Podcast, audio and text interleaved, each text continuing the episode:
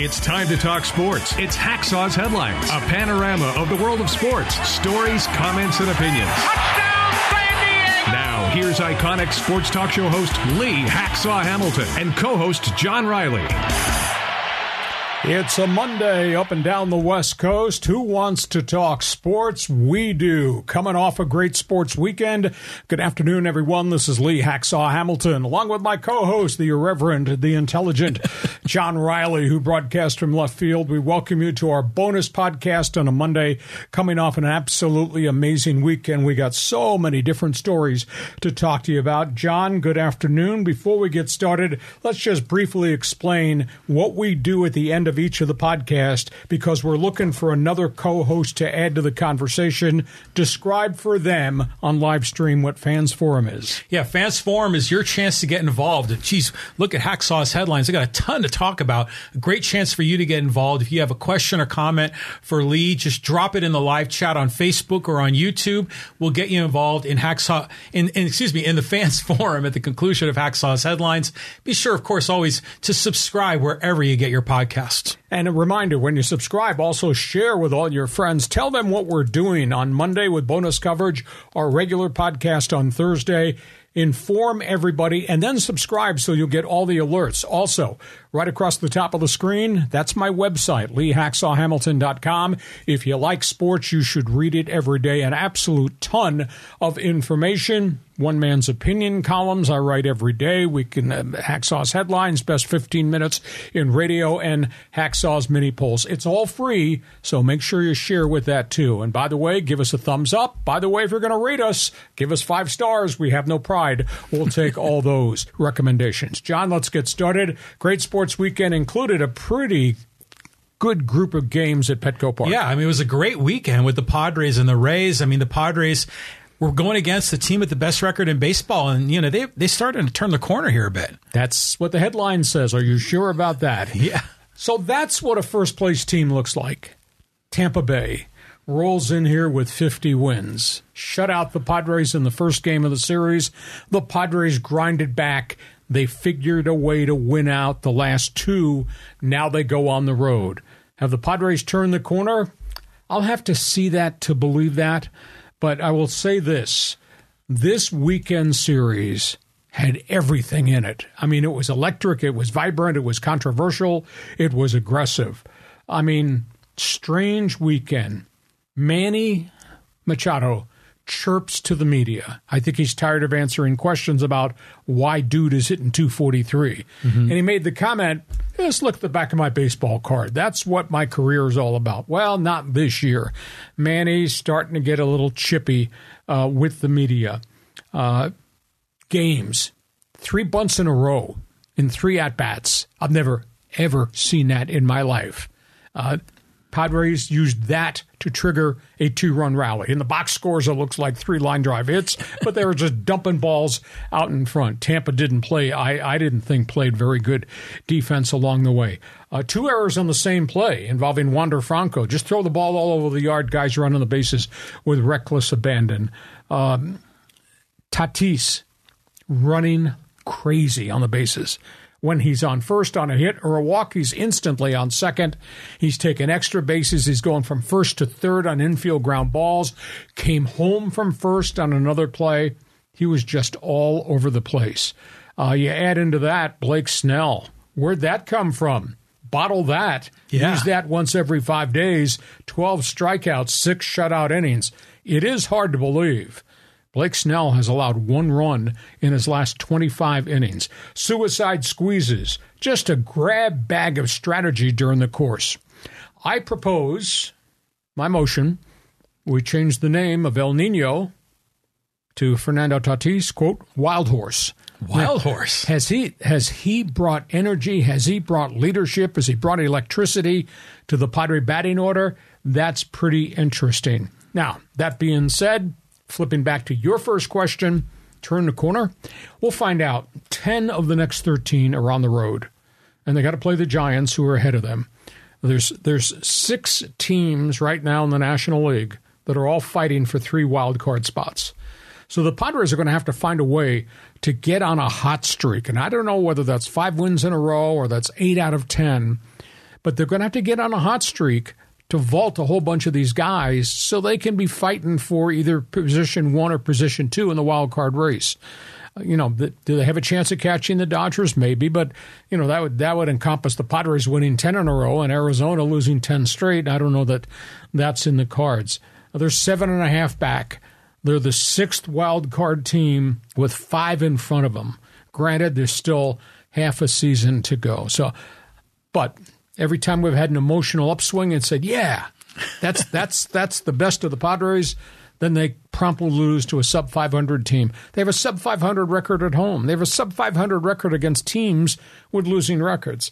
So I guess they haven't convinced me. I don't know. Have they convinced anybody on our live stream? You tell me. John, I just threw a lot of stuff at you, but you like the idea of Wild Horse? Wild Horse. You know, he El Nino, Wild Horse, maybe. I mean, just the way he, you know, advanced ultimately from first and came all the way around from home.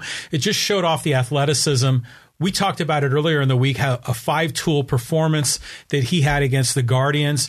Then against the Rays, he's running wild on the bases. He's throwing out Margot at home on a great play from right field. So, so now, you know, Fernando is, I think he's really starting to show us that he's the best player on this team. Oh, he's a complete player on this team yeah. right now. Now, the, the burning question, because he plays so hard, don't get hurt. Yeah, don't get hurt. But, you know, he has a history of kind of going a little too far over the edge. But, yeah, I mean, you got to love Snell. The bullpen has generally been pretty good. Pitching and defense been solid. Just that hitting. Come around a little bit more, and then I think they're going to be in a good spot.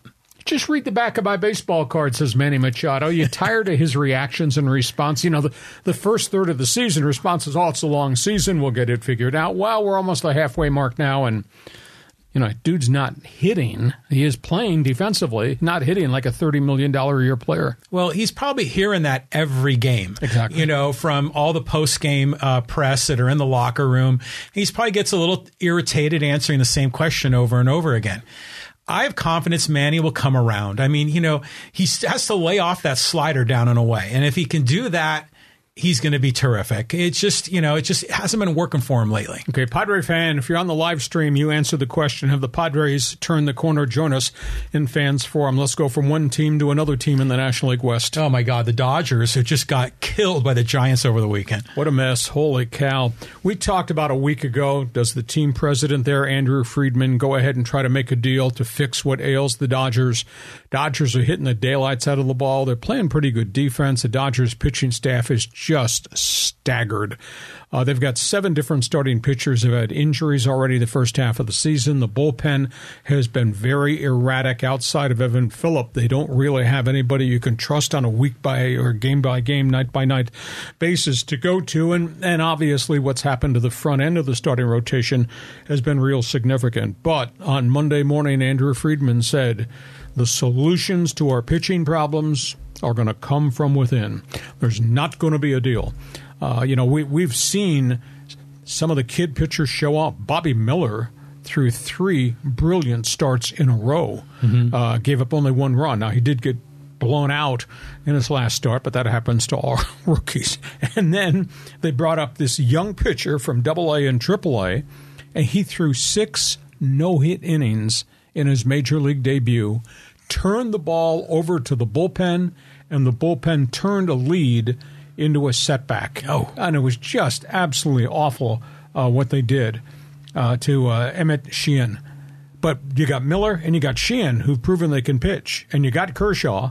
They hope to get Julio Urias back maybe at the end of this week. Syndergaard is already at Camelback Ranch, and they're working on his mechanics. He doesn't have any physical woes, but it's it's up here or it's in here. They think they'll get him figured out.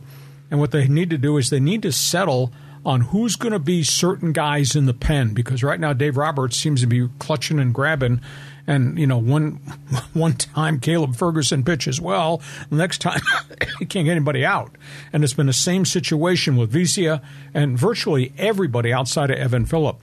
What I think they need to do is, A, hope hope these starting pitchers can hang in there, and then B, find a slot for who's the sixth inning guy if you got to have a sixth inning guy and there's a different guy in the seventh, and get them settled in. It's one thing the Padres, I think, have mastered mm-hmm. a great deal. End of the uh, conversation, Andrew Friedman, the solution, has to come from within. Well, that's an interesting angle because the Dodgers always have all the resources, right? Mm-hmm. They'll always go out and get whoever they need. But they have a lot of guys. What about Gratterall? Remember that guy?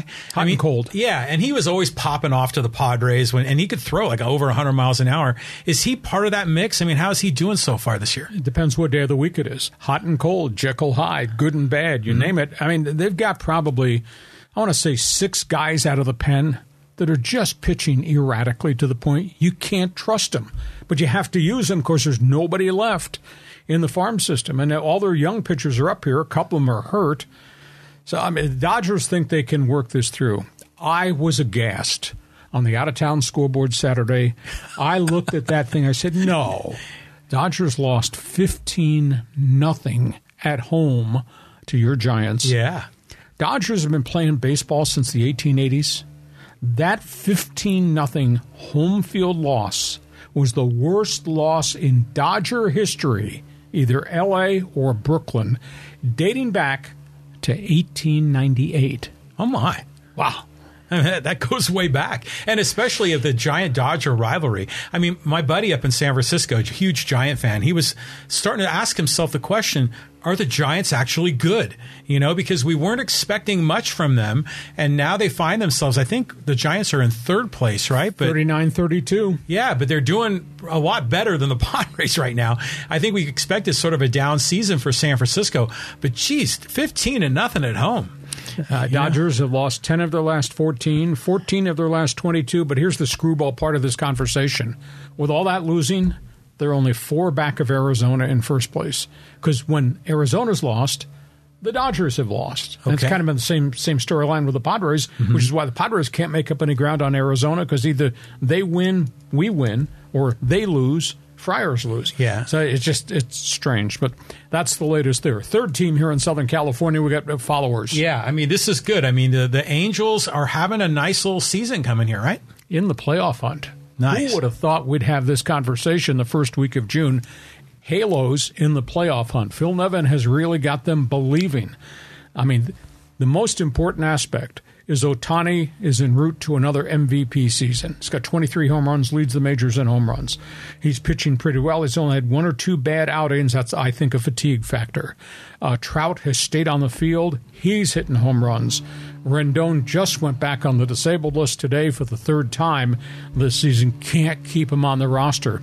So the, the, I think the, the composite roster is in great, but they're playing hard. They're playing aggressive. They're kind of cut from Nevin's cloth in terms of their personality, and they're hanging in there with kind of a substandard starting staff and a very iffy bunch out of the bullpen, but they are where they are, and they're doing it, and you can't take away the, what you know what what the uh, Halos have accomplished so far. I mean, they're, they're sitting there with all this mediocrity around their superstars, and yet uh, they've won eleven of their last fourteen games. Really? Wow. Pretty, it's pretty impressive. So, your thoughts? I, I love hearing this, and I, you know, I'm a fan of Phil Nevin.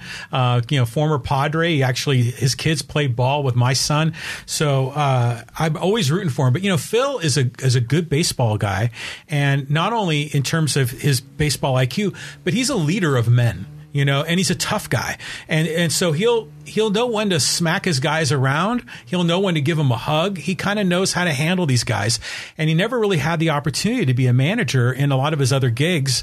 Now he finally has that shot. It's wonderful to see him having success. We'll see where this goes. It is June. There's still half a season to play, but right now somebody's got to be pleased with what's transpired up at Angel Stadium. Okay, before we go to college athletics and a lot of controversy, just remind everybody about Fans Forum and who we want to join us and sit here at this table. Yeah, so who do we want to join us? We want you to join us. Um, so if you've got a hot question to take, uh, put it in the live chat on Facebook or YouTube. We'll see it. We'll get you involved like we always always do in the Fans Forum segment at the conclusion of Hacksaw's Headlines. And a reminder, uh, check out my website, lee hacksaw hamilton dot com. If you've yet to subscribe, we have busted through the nineteen hundred subscription barrier in eight months. We're kind of Warp Speedin. We'd like to get to two thousand subscribers by July fourth. By the way, it's free for you to join. What you'll do is you'll get all the alerts for all the different things we put on our podcast site. Uh, now, we also do other stuff, TikTok, mm-hmm. all these verticals, et cetera. Uh, do you think it's blowing up in Instagram? Oh, it's huge. I mean, you have you have videos that have like over two hundred eighty thousand views on, on Instagram. It's unbelievable. So if you like what we're doing, give us a thumbs up. Want you to subscribe. Want you to share with all your friends, and do check my website. All right, let's go from baseball. Let's talk about college athletics, because this story has really taken a turn for the worse. Yeah, I mean, because we've been waiting for this day to happen. We knew there was that June thirtieth deadline, and now the Aztecs are finally kind of showing their cards. It's a big issue. San Diego State had to make a determination by June thirtieth. Were they going to exit the Mountain West Conference? Were they going to get an offer from the Pac twelve? At this point, they haven't exited, but they have sent the Mountain West a letter about our intentions are to probably depart at the end of twenty twenty-four. That's what was in the letter. Now, there's a seventeen million dollars buyout that San Diego State has to pay.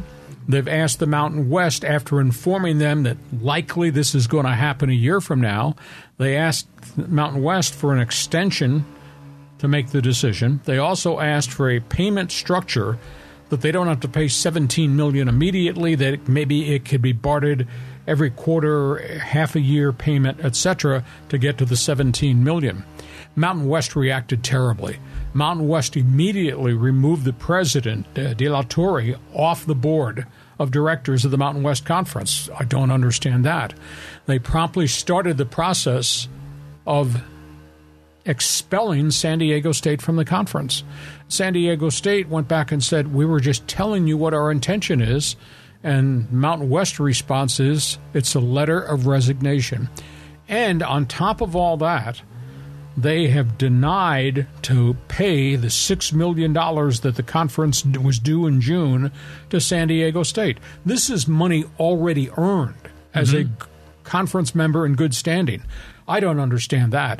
And I don't understand just this whole attitude from the Mountain West Conference. You're doing this to us? San Diego State has been the flagship of that conference for what? A decade in basketball? At least. It's been a dominant team in football. San Diego State, because of the Aztecs hoops, have generated for the conference office ten million dollars during the Steve Fisher, Brian Dutcher era. And this conference is treating them like this? I mean, it's a business decision. Probably there's an offer coming from the Pac twelve. Mountain West knew this. And now they're reacting really badly, like they're going to evict them from the conference before we ever get to twenty twenty-four. I, I think it's just a horrific way to treat what has been a member in really good standing. I swear to you, had it not been for Aztec basketball, John, this conference would be like the Sun Belt Conference, mm-hmm. the Atlantic Sun Conference. It'd like be- nobody would freaking pay attention to it. So based on what San Diego State has done, I don't understand the methodology of the Mountain West office uh, in Colorado Springs for acting the way they have acted towards San Diego State's athletic department, the athletic director, and the president of the university. Well, breakups are never easy. You know, and and some side's going to take it harder than the other. What made this one more uh, complex is that everyone could see it coming. And so finally, when the Mountain West Conference got the Dear John letter, they just, you know, they went crazy, you know, because they knew they were being rebuked. Um, but, you know, you, you know, the headline there says it's over money. Of course it's over money. I mean, there's a lot of money on the table here for the Aztecs in terms of what they can do. Um You know, and, and on top of that, the, the Mountain West has, has brought in teams into the conference. It's a fluid thing, you know, amongst, especially these days. When U S C and U C L A, U C L A left the Pac twelve, it seemed like that was a shocker. Like, you know, they, no one saw that one coming. But this one, I think they could see it coming, and that's why they're so angry. Pac twelve media conference, media contract will probably be signed within two weeks.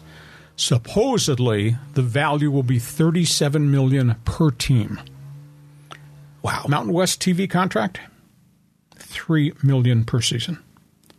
Common wow. sense says the cost of running an athletic department is monumental, and you have a chance to put your university in a different structure and generate thirty-seven million dollars coming in the front door. Everybody in the world would sign up for that. So I just don't understand the Mountain West treating the flagship university in this conference as badly as they're treating himself.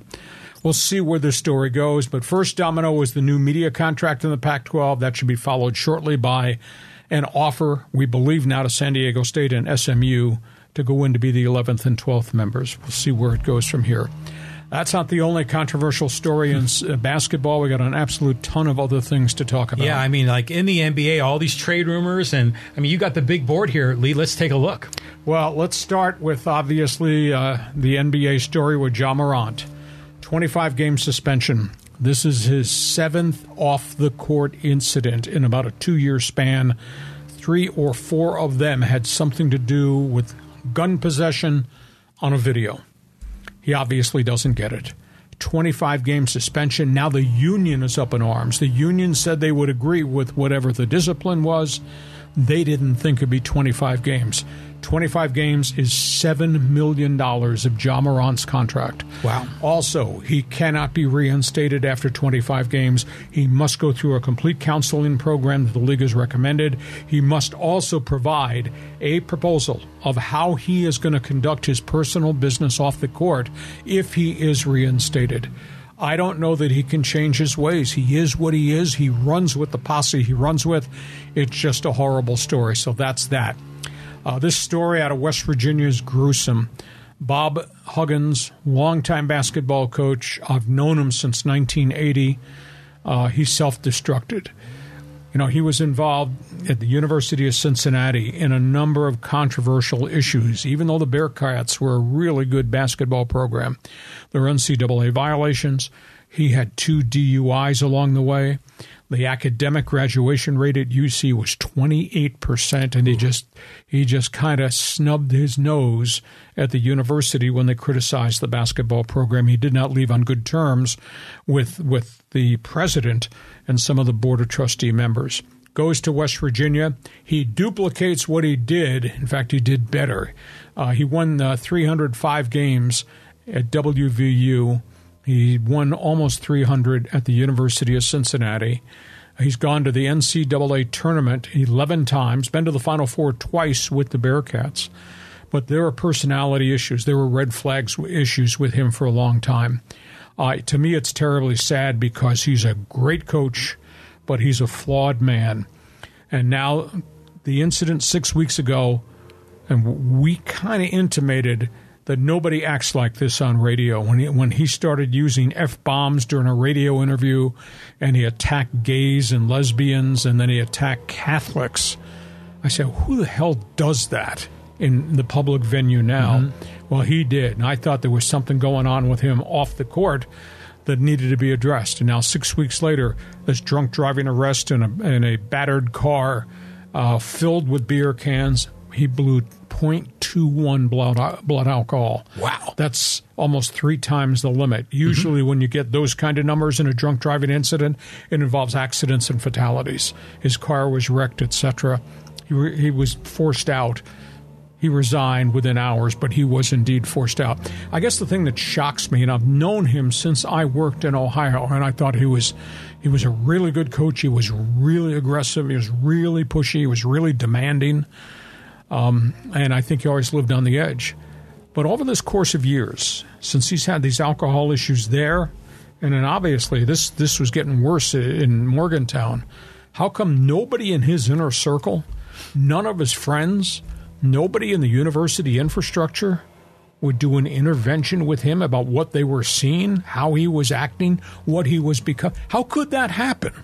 I mean, he's been tremendously successful, very powerful man, even within the university structure. I think this is horrible. And I, I hope he winds up in intensive rehab because it's it's obvious to me now he has a drinking problem grossly out of control. And I feel sad for him because I liked him. And you don't come out of this unless you're clean. And we're not talking just about job employment. We're also talking about health. Uh, ever heard the word cirrhosis of the liver? Oh, yeah. You drink to the point of a point two one? Holy cow. So I think it's a terribly sad story. I would hope two of his greatest players both played in the N B A for better than a decade, both at University of Cincinnati, Nick Van Exel and um, a big center. Uh, nine, mine escapes me right now. One of those two guys should do an intervention with Bob mm-hmm. Huggins. And those those kids, old Huggins, their N B A careers, because he developed them into great players.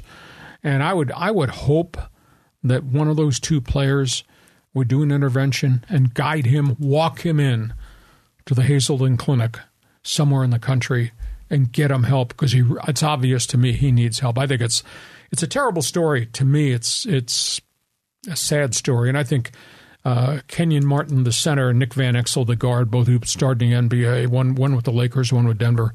Those guys can make a difference, and I think somebody close to him needs to help save his life. Yeah, well, it, the good news is is that he decided to step down. But it just goes to show you, you know, if you're like a head basketball coach, you're a big man on campus, you know, people have issues. You know, they they have challenges. They're going to alcohol and drinking excessively because they're trying to avoid reality. You know, they're having trouble. They have their own struggles. So people need help, you know, and I think we're all learning, whether you're at the top dog as a coach in a big time program or you're just a regular sports fan, you know, th- there are substance abuse issues that need to be addressed. So hopefully he gets help. It's good there wasn't an accident, but geez, over point two, that, I mean, that's, That's way over the edge. Yeah. Uh, it's an addiction. It's a terrible addiction. Mm-hmm. And those kind of numbers, that's like neon lights. That's a really severe addiction. All right, so we go from Ja Morant uh, to Bob Huggins. Let's go to the third topic. Michael Jordan. He accomplished so much as a player, has accomplished so much as a businessman. He did not accomplish it as an owner. Michael Jordan has put the Charlotte Hornets up for sale. Uh, didn't win anything in thirteen years as owner of the Charlotte Hornets. And when he got walked in that front door, everybody thought this franchise is going to great heights. Never, ever got there. Uh, never won a playoff series in thirteen years. Won only three playoff games in the thirteen years. He was never around. He was out playing golf. He was a, an entrepreneur who loved golf and didn't spend any attention within. And there was a lot of, a lot of stuff going on inside their building about, where is our leader? Why is our leader not here, part of the basketball decisions? And so he's put the thing up for sale. Quite an investment. He bought it for two hundred eighty-four thousand dollars. He will sell it for two billion dollars. Wow. You mean two hundred eighty-four million dollars. Yeah, I'm sorry, two billion dollars. But still, that's a ten to one return. I always think of um, Michael Jordan as, I always thought he was like a minority owner because he was so invisible. But he's the top dog there? He's the majority owner. Wow. So he's like a Steve Ballmer or Mark Cuban, a guy you expect to see on the sideline every night. He played golf all the time. It was it was a huge, huge point of argument. On we go. N B A draft is on Thursday. We know who's going to be the first pick. San Antonio gets Victor Wembanyama, outstanding player from France. This will be fascinating to see how quickly he develops under a really good coach in Greg Popovich. And, of course, they've had great success in San Antonio developing European and foreign abroad players. Yeah. So he goes there with the number one pick. Charlotte gets the second pick. It looks as if they're going to take Brandon Miller, uh, the big forward that we saw in the N C double A tournament against San Diego State. Uh, he's from the University of Alabama. Nobody knows what's going to happen with the third pick, and this is the most intriguing thing. Portland is at three. Portland's got two issues going on. One is Damian Lillard says, trade the pick and get me veteran players so we can win uh, while I can still play. Or if you can't do that, trade me and get me out of here. So Portland's got a tough decision to make. They are taking trade offers. That remains to be seen what transpires. One and two are locked. After that, it could be anybody and everybody. Yeah, I was looking at a uh, a mock draft of the N B A, and a lot of these guys are already in the G League. So I guess they've been able to sign there as amateurs. Or, but I was surprised by that because I thought everyone in the G League would, was already drafted or was a free agent acquisition. A couple of years ago, they formed what's called the elite team that played in the G League. That was all underclassmen who did not want to go to college that filed to go to the N B A. Ah, okay, that's it, because it said elite, yeah. Yeah, well, there's the elite team, and then there's uh, the The Ignite team, and those are two very different teams, but they are built around high school seniors not wanting to go to college, go there for a year, be one and done in that level and then jump into the ah, N B A draft. Okay. So that's that's where we are there. Okay, one other topic on the table. We knew deals were coming, and this is the first one. And I guarantee you, John, there will be a bunch of dominoes going to fall between now and Thursday night. Uh, this is the Phoenix Suns making the trade with the Washington Wizards. Brad Beal, really good guard, good guy, huge contract, tired of losing in Washington. They worked out a deal. He waived his no-trade clause. He gave some money back to allow this to happen. Brad Beal goes to Phoenix in a complex deal. We've not heard the end of it, but Phoenix sends thirty-eight-year-old guard Chris Paul, Landry Shamet, young guard, four second-round draft picks, and a flip-flop of high picks in years down the road. We don't know what years there will be, how many of them there are. All that goes to Washington for Brad Beal. Beal waived the no-trade clause in his contract. He gave up the fifteen percent kicker that was part of that extended contract. Uh, Phoenix takes on a fifty million dollars deal. As we sit here on a Monday night, Phoenix now has four max players under contract. Mm-hmm. I mean, led by Devin Booker and obviously Kevin Durant. DeAndre Ayton is still there. And now you add Brad Beal. Holy cow, that's the team to beat in the N B A West, if not uh, in the N B A championship round. So that's fascinating. Now, there's going to be some fallout. The rumor is that Washington is going to take Chris Paul and put him out there on the table. Make me your best offer, Clippers. Make me your best offer, Lakers. I think C P three is going to wind up wearing one of those uniforms next year. Maybe that trade comes down between now and Thursday. So that's what's going on around the N B A. And there's, you know, there's just a ton of trade rumors. Is, is Damian Lillard going to be moved out of Portland? Miami's got four guards. They're trying to trade two of the guards. Is Ayton going to stay in Phoenix, or is the new owner going to jettison him somewhere else too? You know, I don't buy this Kyrie Irving push to get LeBron James. Uh, the Clippers have got three big men they're shopping. So, John, there's a lot of dominoes that are going to fall. Don't walk away uh, from your source of information, because the story's going to be changing. Go ahead. I, I, I'm surprised that the Suns had any picks to deal, because they gave away all those number ones to get uh, K D. And so I, here, I guess they got rid of their twos, so they, they got nothing. It seems like the Suns are almost like the Padres of the N B A, you know, getting all these named guys. But I had heard that um, that Pat Riley in Miami got a lot of crap from the fans because they wanted to get Beal down there to play for the Heat. Well, they didn't. Uh, they I don't know why Washington took this trade, because it's obvious that they're moving C P three, and you know maybe they're going to eat the contract on Landry Shamet, and they didn't get high number ones. They got twos. Uh, you know, pick picks thirty-five to sixty. They're not great value. The N B A draft has changed a great deal. Now, it may well be that Miami was not willing to part with certain guards, and maybe that's the reason the deal didn't get done. But I don't think we're done dealing uh, in the N B A. Okay, let's move on. We got uh, on ice to talk about. Yeah, this is. I saw the pieces of this story that oh. there was like uh, a lot going on. It was more than a hockey game in the arena. Well, we're talking about Las Vegas, Florida Panthers Game five, which decided the Stanley Cup. Uh, Las Vegas police, four hours before the game, arrested a Las Vegas man who on social media had made threats he was going to take guns into the arena and was going to kill people. Um, evidently, they found out the night before a family member who had seen posts on social media from this man who has a history of mental health problems called police and said, I think this relative of mine has written this, and two other friends also made contact with the police. They arrested the guy at his home. He didn't have any guns on him when they went into the house. Now, they did find they did find weapons there.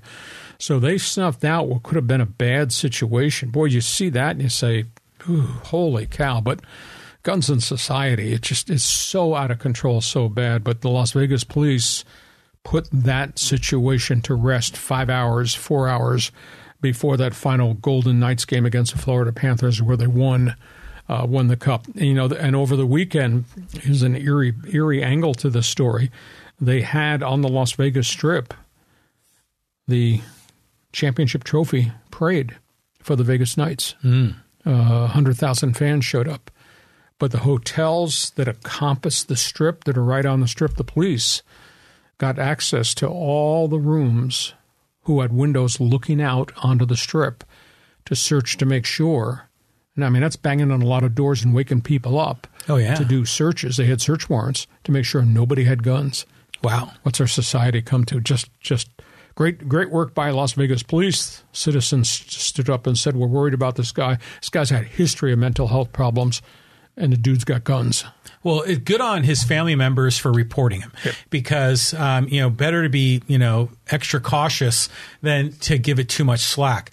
But, you know, they're, they're still reeling in Vegas from that terrible shooting at the country music concert, um, which I don't know if they've ever even solved that one. I, I mean, or at least found a motive on, on no. that particular shooting. Was that sixty who got killed, I believe? Yeah, that was insane. That was what, like maybe five, six years ago. Mm-hmm. Um, so, uh, but yeah, you know, it's interesting too that we see all these mass shootings that occur all across America.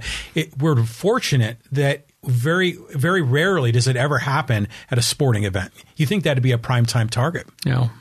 You know, the, the worst thing that I remember is the movie. What was the movie about the Super Bowl with the uh, guns and killings? And this, this movie must be fifteen, twenty years yeah, old now. Yeah, that sounds vaguely familiar. Yeah, and I, and I, and a lot of the stuff that, quote, created, was it called Black Sunday, I believe? Maybe, yeah. Uh, a lot of stuff that was created in that movie has happened in society. That's that's not good. Let's talk about something cool. Let's talk about what happened. Go ahead, corner kick me a question on yeah. this, would you? Well, yeah. You know, what's your take here? I mean, they, they, they, the uh, the the the U S men's national team, they won the tournament. They they got their coach. They're sitting in a good position. They really are. Uh, I don't know if you followed soccer. If you're a soccer fan, you need to be with us on our bonus coverage on Monday and our regular coverage on Thursday because we are covering a lot of soccer. Uh, that guy is back. Greg Berhalter, after about six months of controversy, has been rehired, given a contract extension. I tend to think, because last week we talked about suddenly Berhalter was interviewing other places because any conversation with Team U S A had been stalled. I, I tend to think that when the story got out that Club America in Mexico and Sparta of Rotter, Rotterdam in Netherlands, where he had played as a young young star, were interviewing him for their coaching job, that forced Matt Crockett, the new general manager of Team U S A, to get to the forefront. They got there real quick. He had a ten-hour meeting with uh, Berhalter on the weekend, and they came to an agreement that he would come back for the next three years through twenty twenty-six. So it's great because the players had spoken out in public that this man was the architect of everything. Uh, there's a there's a pretty good chemistry relationship. Now, Berhalter admitted that there is, quote, work to be done to solve the problem with Gia Reyna. However, they'll they'll find a way to set this aside, what the Reyna family did to Berhalter that got him removed as coach for about a six-month period. They'll have to solve it. I do think they'll solve it. Peer pressure, players in that room will help solve the thing. Here's the cool part. I mean, they blew out Mexico three oh, not a competitive game at all. It was a really ugly game. Four red cards, ton of personal fouls. The game was stopped because Mexican fans threw tons of garbage on the field, and then the game was stopped the second time because Mexican fans have a history of uttering gay slurs on the field when their team is losing. Really? They ended the game at the eighty-ninth minute. They did not let it go into extra time because of what the fans were doing, and the referees under FIFA have a right to do that. Mm-hmm. Horrible, horrible end. But Team U S A totally dominated. Then they came back and they won the second game of the tournament to win the, the Nations League Cup, and they shut out Team Canada. That was a much more spirited game, and Canada had a bunch of uh, scoring chances. To me, the most exciting part is just what transpired. Gia Reyna played really well. They put him out on the wing as a guy that distributed the ball. The defenses got sucked there to have, try to defend him. He hit Christian Pulisic. Pulisic banged home to a couple goals in the Mexican game. Uh, then they turned around and they used Ricardo Pepi, the nineteen-year-old, he scored a goal in one of the games. Uh, Zendejas got the chance to play right at the end. I mean, Team America, Team U S A looks so different now with the firepower they have. It's just not Christian Pulisic by himself. Mm-hmm. Now suddenly they've got three to four other young snipers that I think are going to be real difference makers. So everything to me is looking up. Uh, we go from the Nations League to the Gold Cup coming up. And when the Gold Cup is completed, then Berhalter in August will actually take control of Team U S A. But everybody seems really pleased. I'm pleased because I he's the architect of where this thing has come from, and obviously the driver of where we think globally this thing can go. And by the way, speaking of soccer coaches, Mexico just fired the guy they just hired. Diego Coca uh, was oh, a head yeah. coach at Mexico. Mm-hmm. Seven games in, they oust him. Went three, three, and one, but they weren't competitive at all in the game against Team U S A. He just got fired on Monday morning. Uh, also, Mexico's federation is facing a one hundred fifty thousand dollars fine for the junk that came in out of the stadium from all those fans. They'd already been fined one hundred thousand dollars prior. Now it looks like that's going to go again. And Mexico is in total disarray. Uh, they have fired eight executives and coaches in the last eleven months, including two head coaches. So they, they are in right now, they are in total disarray. And El Tri, that's that's the team. That's the only thing that is important to Mexican sports fans is their World Cup soccer team, and they look in total disarray. So we've talked a lot about Berhalter. We talked about the players. We talked about the young guys on the come. Boy, sure looks like they've arrived in this tournament, and now we look forward to what's coming. Yeah, the future looks great, but just think about where this program was. You know, you roll the clock back forty years ago, it was just the disgrace.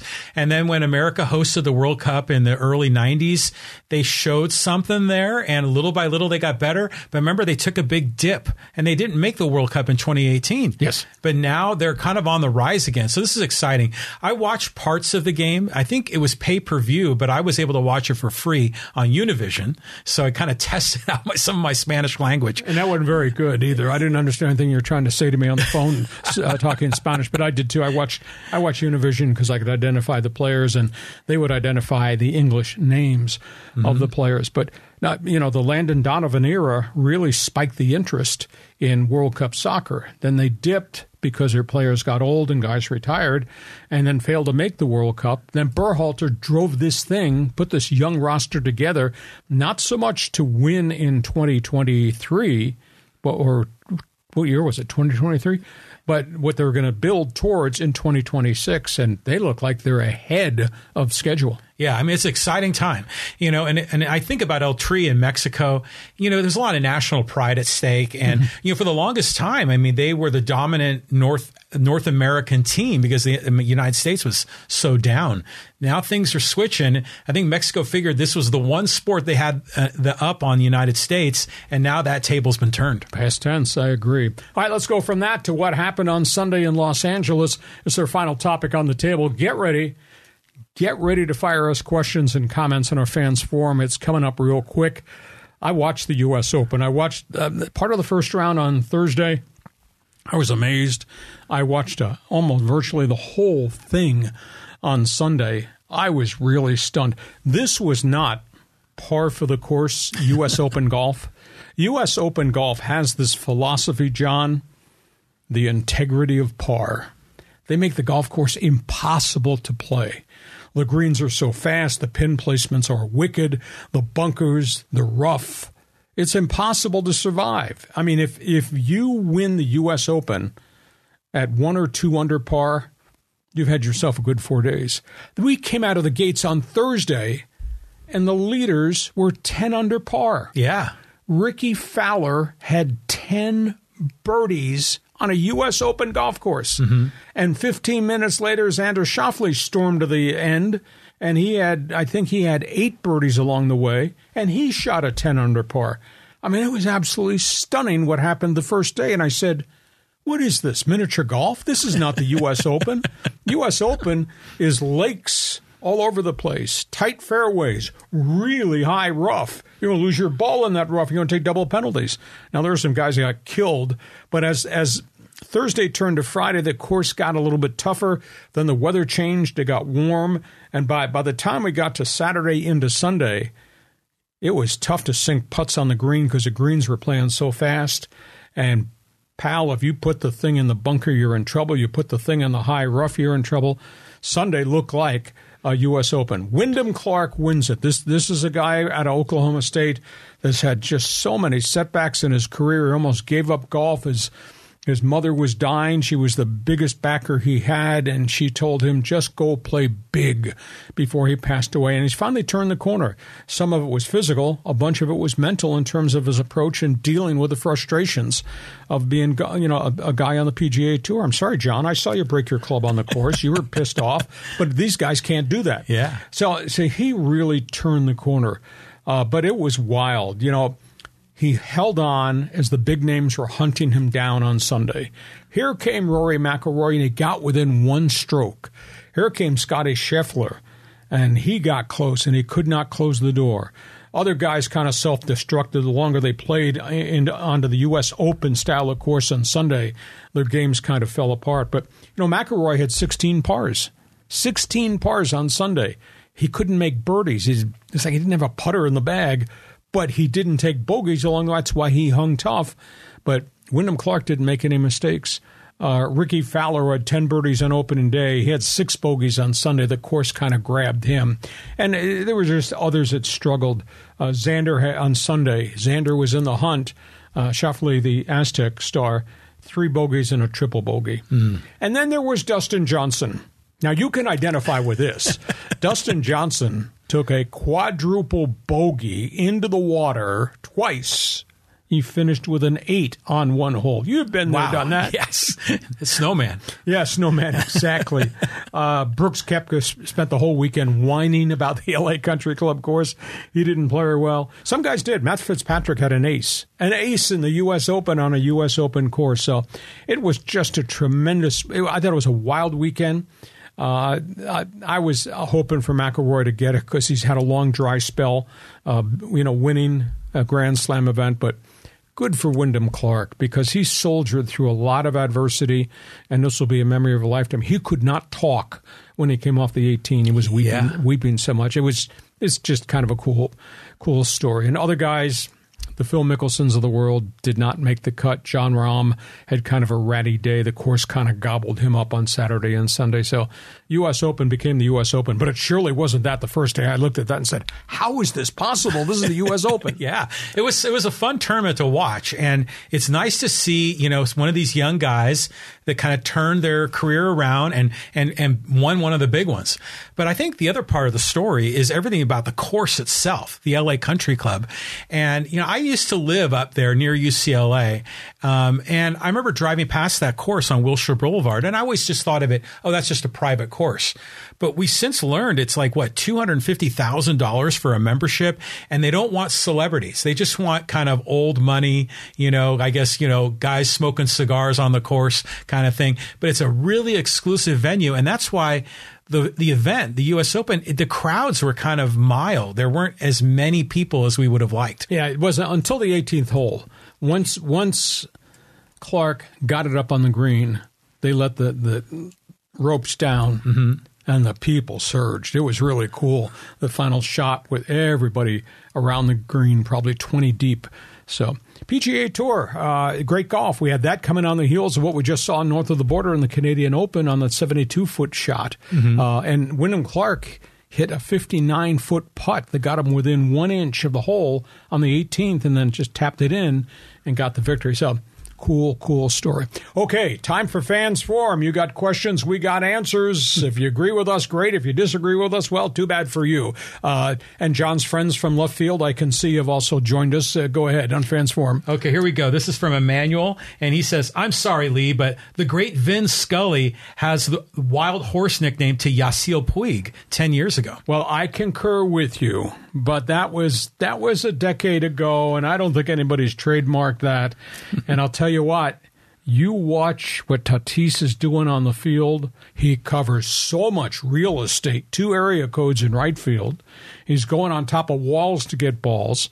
Then what he's doing on the bases, gets to first base, it's automatic. He's going to second. And then what he's doing on plays to create runs and energy, et cetera. So to me, Wild Horse kind of sounds like the way he's playing right now. I hope he can continue it. Now, if you got a different nickname, aside from El Nino and Wild Horse, go ahead. When I hear Wild Horse, I think of the Rolling Stones. Um, but I just love that play. When he when he you know went to second, the ball gets away, he goes to third, and Matt Williams is putting up the stop sign, and Tatis just went on instinct and and galloped home. I mean, to be a wild horse. And he came after he crossed the plate. He was like jumping and exploding on his way back to the, the dugout. It was just terrific. Yeah, the only thing missing was was the sombrero hat or the shag, swag chain. Yeah, exactly. And then he threw out the guy at home plate. I mean, what what a great series for him. This is going to be a fun four-game series up in San Francisco starting tonight. Yeah, and I think it's a litmus test. I mean, we find out if your phrase, turn the corner, if that is correct. All right, on we go. Next question on Fans Forum. Okay, this one's uh, from John Hopkins. He says, could San Diego State say, quote, okay, let's go independent and let the Pac twelve and Big twelve compound upon our door? Well, I, I guess they could step away for a year or two, but what happens if the Pac twelve does not offer them? What if the Pac twelve rethinks the position and say, everybody has agreed in the grant of deeds to stay in our conference, nobody can leave. And each school has to sign that before the T V deal is finalized. So you could go independent, but what happens if it doesn't work out? And in terms of the Big twelve, you know, they, they were at Memphis this past week. University of Memphis got a pretty good football and a really good basketball program. And they got a much bigger following than San Diego State does. You know, the T V set markets is part of the equation. So I, I think you need caution. But why would the Mountain West do this? After all the things San Diego State has represented for that conference logo, why would they treat them this way? I mean, if I were the Mountain West Conference, handle this with class. Allow them to have the structure to sit another year if that's what needs be. Let them go have another basketball tournament team that brings in more money for the conference coffers, and then work with them on their exit fees instead of kicking the university president off the board of directors. Yeah, and and, and instead of taking six million dollars that they've already earned and said we're not going to pay you. What kind of way is that to do business for a flagship university that has been a really good citizen in that conference? So we'll see where this goes. Yeah, I mean, it's almost like one of your brothers getting a promotion, you know, so, you know, show the love, you know, and, and but here's a question for you, Lee. Now, there's all these rumors that, you know, maybe um, Arizona State leaves, uh, Utah, Colorado, maybe they leave the Pac twelve. Do you think if the if it if the Pac twelve disintegrated that much, would the Mountain West and the Pac twelve merge as one? There might well have to be some type of consolidation. That's the worst case scenario. And and how many schools can the Pac twelve have? You got twenty schools in a conference? What kind of conference is that going to be? Uh, and, and again, that's why they're working so hard. The president at the University of Arizona on Friday night, I think his name is Rob Robbins, said he believes everybody will sign the grant of deed this week, which then locks everybody into the new T V contract, then they go get the money. thirty-seven million dollars in a, in a deal is not bad, and you can always build on it if the conference gets more powerful along the way. Uh, the Big twelve revenue share is forty-one million dollars per school, so it's not that big a difference. But to me, there's so much heritage out here. I mean, you go swing all the way back to the Pac eight back in the oh, sixties. Yeah. Why? That's what, what upsets me so much about the Trojans and the Bruins. Why would you walk away from the heritage of what this conference is? So I don't think Oregon and Washington are going to leave. I don't know that the corner schools, Arizona, Arizona State, should leave. Uh, Colorado's a different scenario because that's where they came from. I don't think they should have ever left there to begin with. But they're not going back to the same conference. Oklahoma's gone. Mm-hmm. Nebraska's gone. Texas is gone. Texas A and M's gone. That's not the same Big twelve from yesteryear. So it's just a different time. I hope they solve it. Yeah, I hope so, too. This is going to be a fascinating few weeks here as we get near that June thirtieth deadline. Here's another comment here from Manny. He says, which network or streaming service has the inside track to give the Pac twelve the money they are looking for? There's not many opportunities out there. Uh, one of the things that the conversation point is they are negotiating with Amazon to stream. Now, you know, everybody's going to get into this thing where you got to you got to buy the streaming service, and that, that's going to upset John Q. Fan, who's normally turned on A B C and watched Pac twelve football f- for a lifetime, right? Before Keith Jackson, yeah. So that that that's an issue. Um, E S P N is out of the mix because of all the things that they've done, and E S P N has now gone into cutting cost mode. Uh, Fox may well be out there. The, I, the general consensus from what I've gotten from the net, people I network with is going to be a, a two-tier thing, and Amazon might well be a streaming carrier, and then obviously you've got whoever's going to be on the network. So we'll find out. I would I would think before July fourth, uh, we're probably going to find out what, what's going to happen with the T V deal and the dollar value, and then that immediately spins off to who gets offered to go, if anybody gets offered to go. Mm-hmm. Well, however it sorts out, it's going to be an upgrade for San Diego State. And well, I mean, we think, unless they don't get an offer. Well, yeah, and then if they're in no man's land, then it could be a little bit tricky. But I, they're going to get offered. I mean, they're going to. The Pac twelve needs them. The Big twelve could certainly use them as well. So okay, you can you can do the show from left field. Okay. That's fine. Let's get some uh, social media commenters in here, and this is from um, the Ashtray of L A on Instagram. It says, I'm interested how the Padres are going to do against the good teams, LOL. Tampa about to carve them up. Well, Ashtray, Tampa, I mean, I, that was a pretty good three-game series. Pretty tense, right on the edge. Uh, Tampa's defense is not what I thought it would be. I was kind of surprised how sloppy they were at times. Third, shortstop, third base, catcher. Um, Padres have to prove they can do it on a on a game-by-game, series-by-series basis, and we have not seen that yet. Uh, so they go, they go play the Giants. Like I say, ten of the next thirteen on the road. They really have to dominate this to stay in the hunt, because if, if they get wiped out in the series, next group or series of games, uh, they're going to be in a world of hurt, because they'll be so far back with so many teams they would have to vault over. And you can say, well, the Padres will hit their way back into it, but then you're presupposing that everybody above them is going to go on ten-game losing streaks, mm-hmm. and I don't think you can do that. They have the best roster of any of these teams. They have the most experience, and these guys have not hit up to their standards. And I know Manny Machado's walking around peeved at the San Diego media. Just read the back of my baseball card. Well, the back of your baseball card said you're a two ninety hitter, and you're hitting two thirty-four. I haven't hit very many home runs. So that's what the back of the baseball card used to be versus what is now. So let's give them, let's give them this this thirteen-game stretch and see how they do. Well, we, we were saying before, oh, it's early. Well, it's not early anymore. Yeah. The, the All-Star break is in a few weeks. Yes. And, you know, so, yeah, they got to get their act together. No time like the present. Okay, here's one from Stand Up, talking about uh, giving the players a second chance. He says, Kaepernick was demoted to second string, and he quit the N F L. He wanted starters pay, but he was no longer of starting quality. He was given chances to come back, but he turned them all down. He's nothing but a charlatan.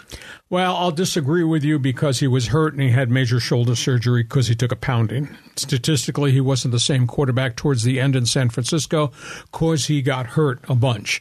Had only one team that expressed interest, and that was coming in to be the number two guy to compete for the job, and he didn't take the offer. I don't understand why he got bad advice or why he didn't just control his career. But by the same token, let's let's be realistic here. When he was young at twenty-eight, the guy could still play post-surgery. Why he didn't take an offer, why somebody didn't offer him. You look at the laundry list of quarterbacks who got signed. Josh Johnson, U S D's been on fourteen different rosters. That's right. And he can hardly play, and yet he kept getting re-signed, and Kaepernick was out. Now, Kaepernick can't play anymore because he's age thirty-four going on thirty-five, and he's been out of it six years. But back then, at twenty-eight or twenty-nine, why he didn't get a look-see from a bunch of clubs who had lost quarterbacks because of injuries just absolutely stuns me. And, you know, freedom of speech is part of the equation. He didn't do anything illegal except stand up for a social cause that he firmly believed in. And I went back. I interviewed Colin Kaepernick one time in his career, and I went back and looked at the social causes that he's been involved in, John. I mean, he donated a million dollars of his money to children's hospitals in Ghana to build really? hospitals. And what he's done for after-school education programs in the Bay Area, San Francisco, and in Oakland. It's just amazing. And, and food programs for kids in the inner city schools in those cities. I mean, the guy is... guy's a good citizen. It just it just ended really badly. Well, remember when he broke into the league? I think wasn't Jim Harbaugh was the coach of the 49ers, mm-hmm. and was Alex Smith the starting quarterback? And I think they benched him and put in this Kaepernick guy. We're all going, who the heck is he? And he led him to the Super Bowl, you know, against the Ravens. Um, he was electric in his first couple of years. But, you know, it's it's interesting. It's so politicized. And so a lot of times, you know, the haters on Kaepernick that didn't agree with his social stance will sometimes use the excuse that ah, he couldn't play anymore.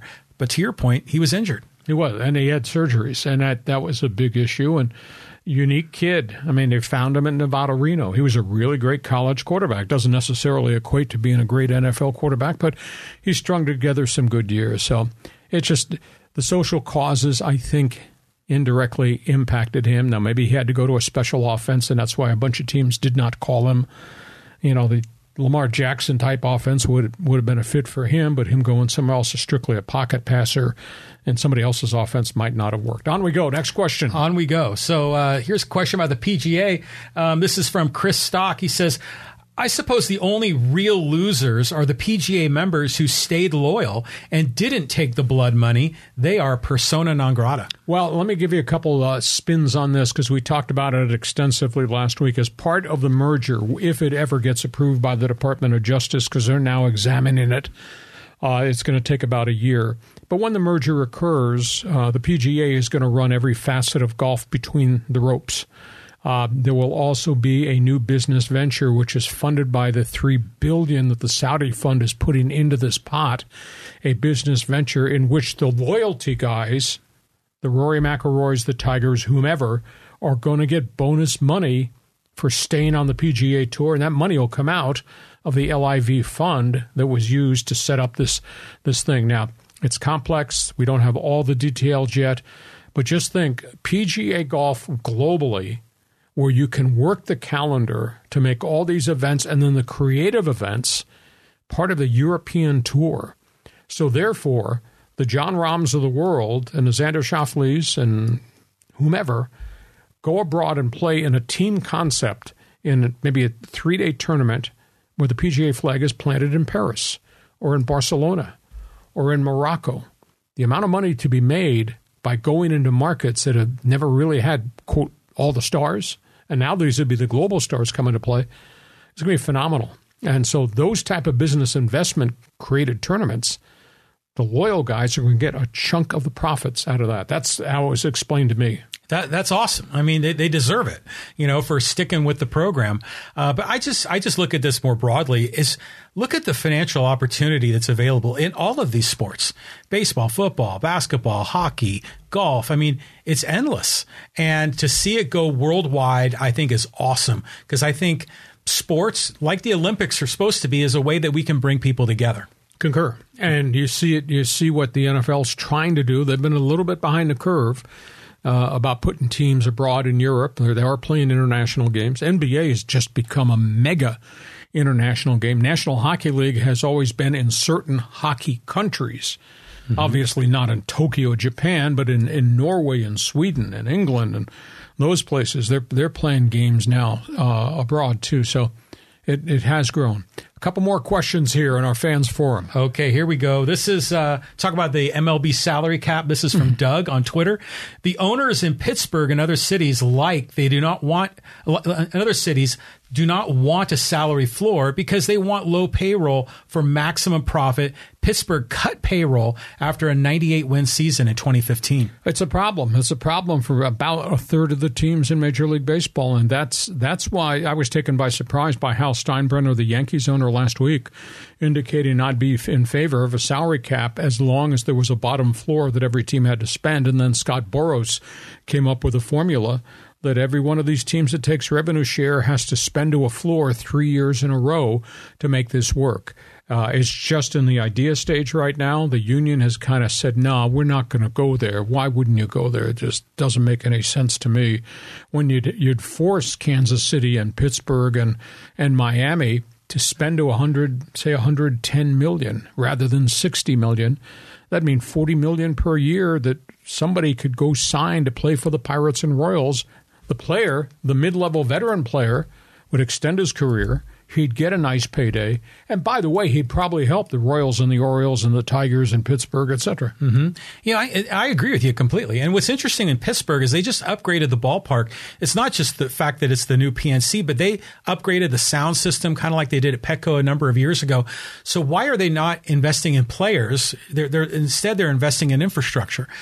I don't know. I, I agree with you. I think they need to have a floor just to keep the sport competitive. The money's there. Everybody can make money in Major League Baseball. And the prime example is what's going on down the road here in the Gaslamp Quarter, Petco Park. Yeah. Padres have had twenty-eight sellouts already. Broken single-season record, and we're not even to the All-Star break. Second biggest attendance in baseball. Only the Dodgers are drawing more. Padres are drawing a shade over forty thousand. Just think about the money that the Padres are generating and the product on the field and what it's meant to the fans and the community. And in all honesty, the Padres have kind of rebuilt the heart of our city. Our heart was broken by what Dean Spanos did by yanking the Chargers out of here.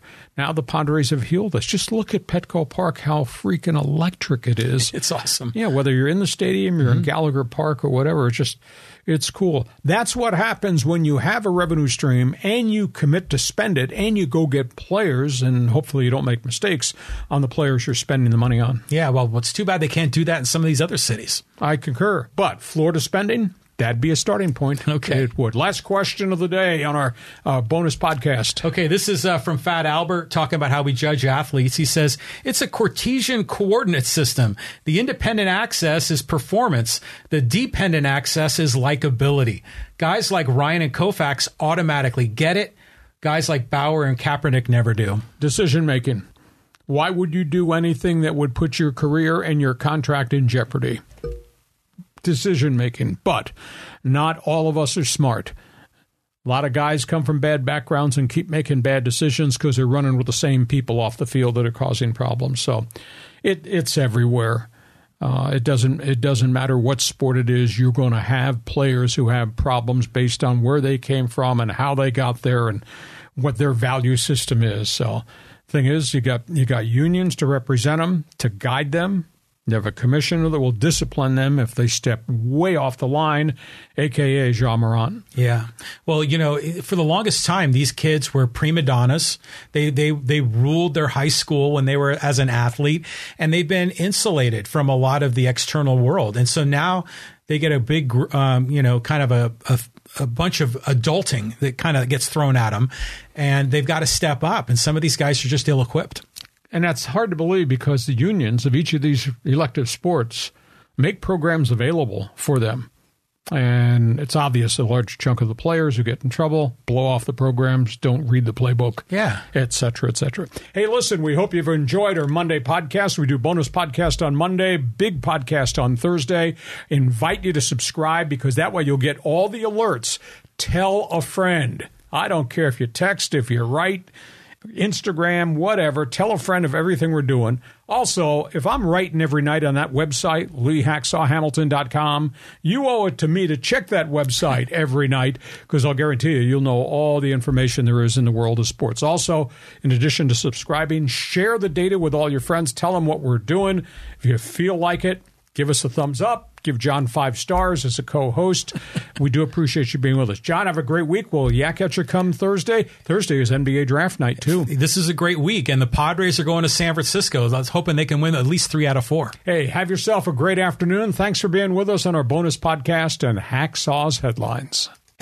Join us again for Hacksaw's Headlines on YouTube, Facebook, and Twitter. And find the audio version on your favorite podcast app. Touchdown! For more content, go to lee hacksaw hamilton dot com.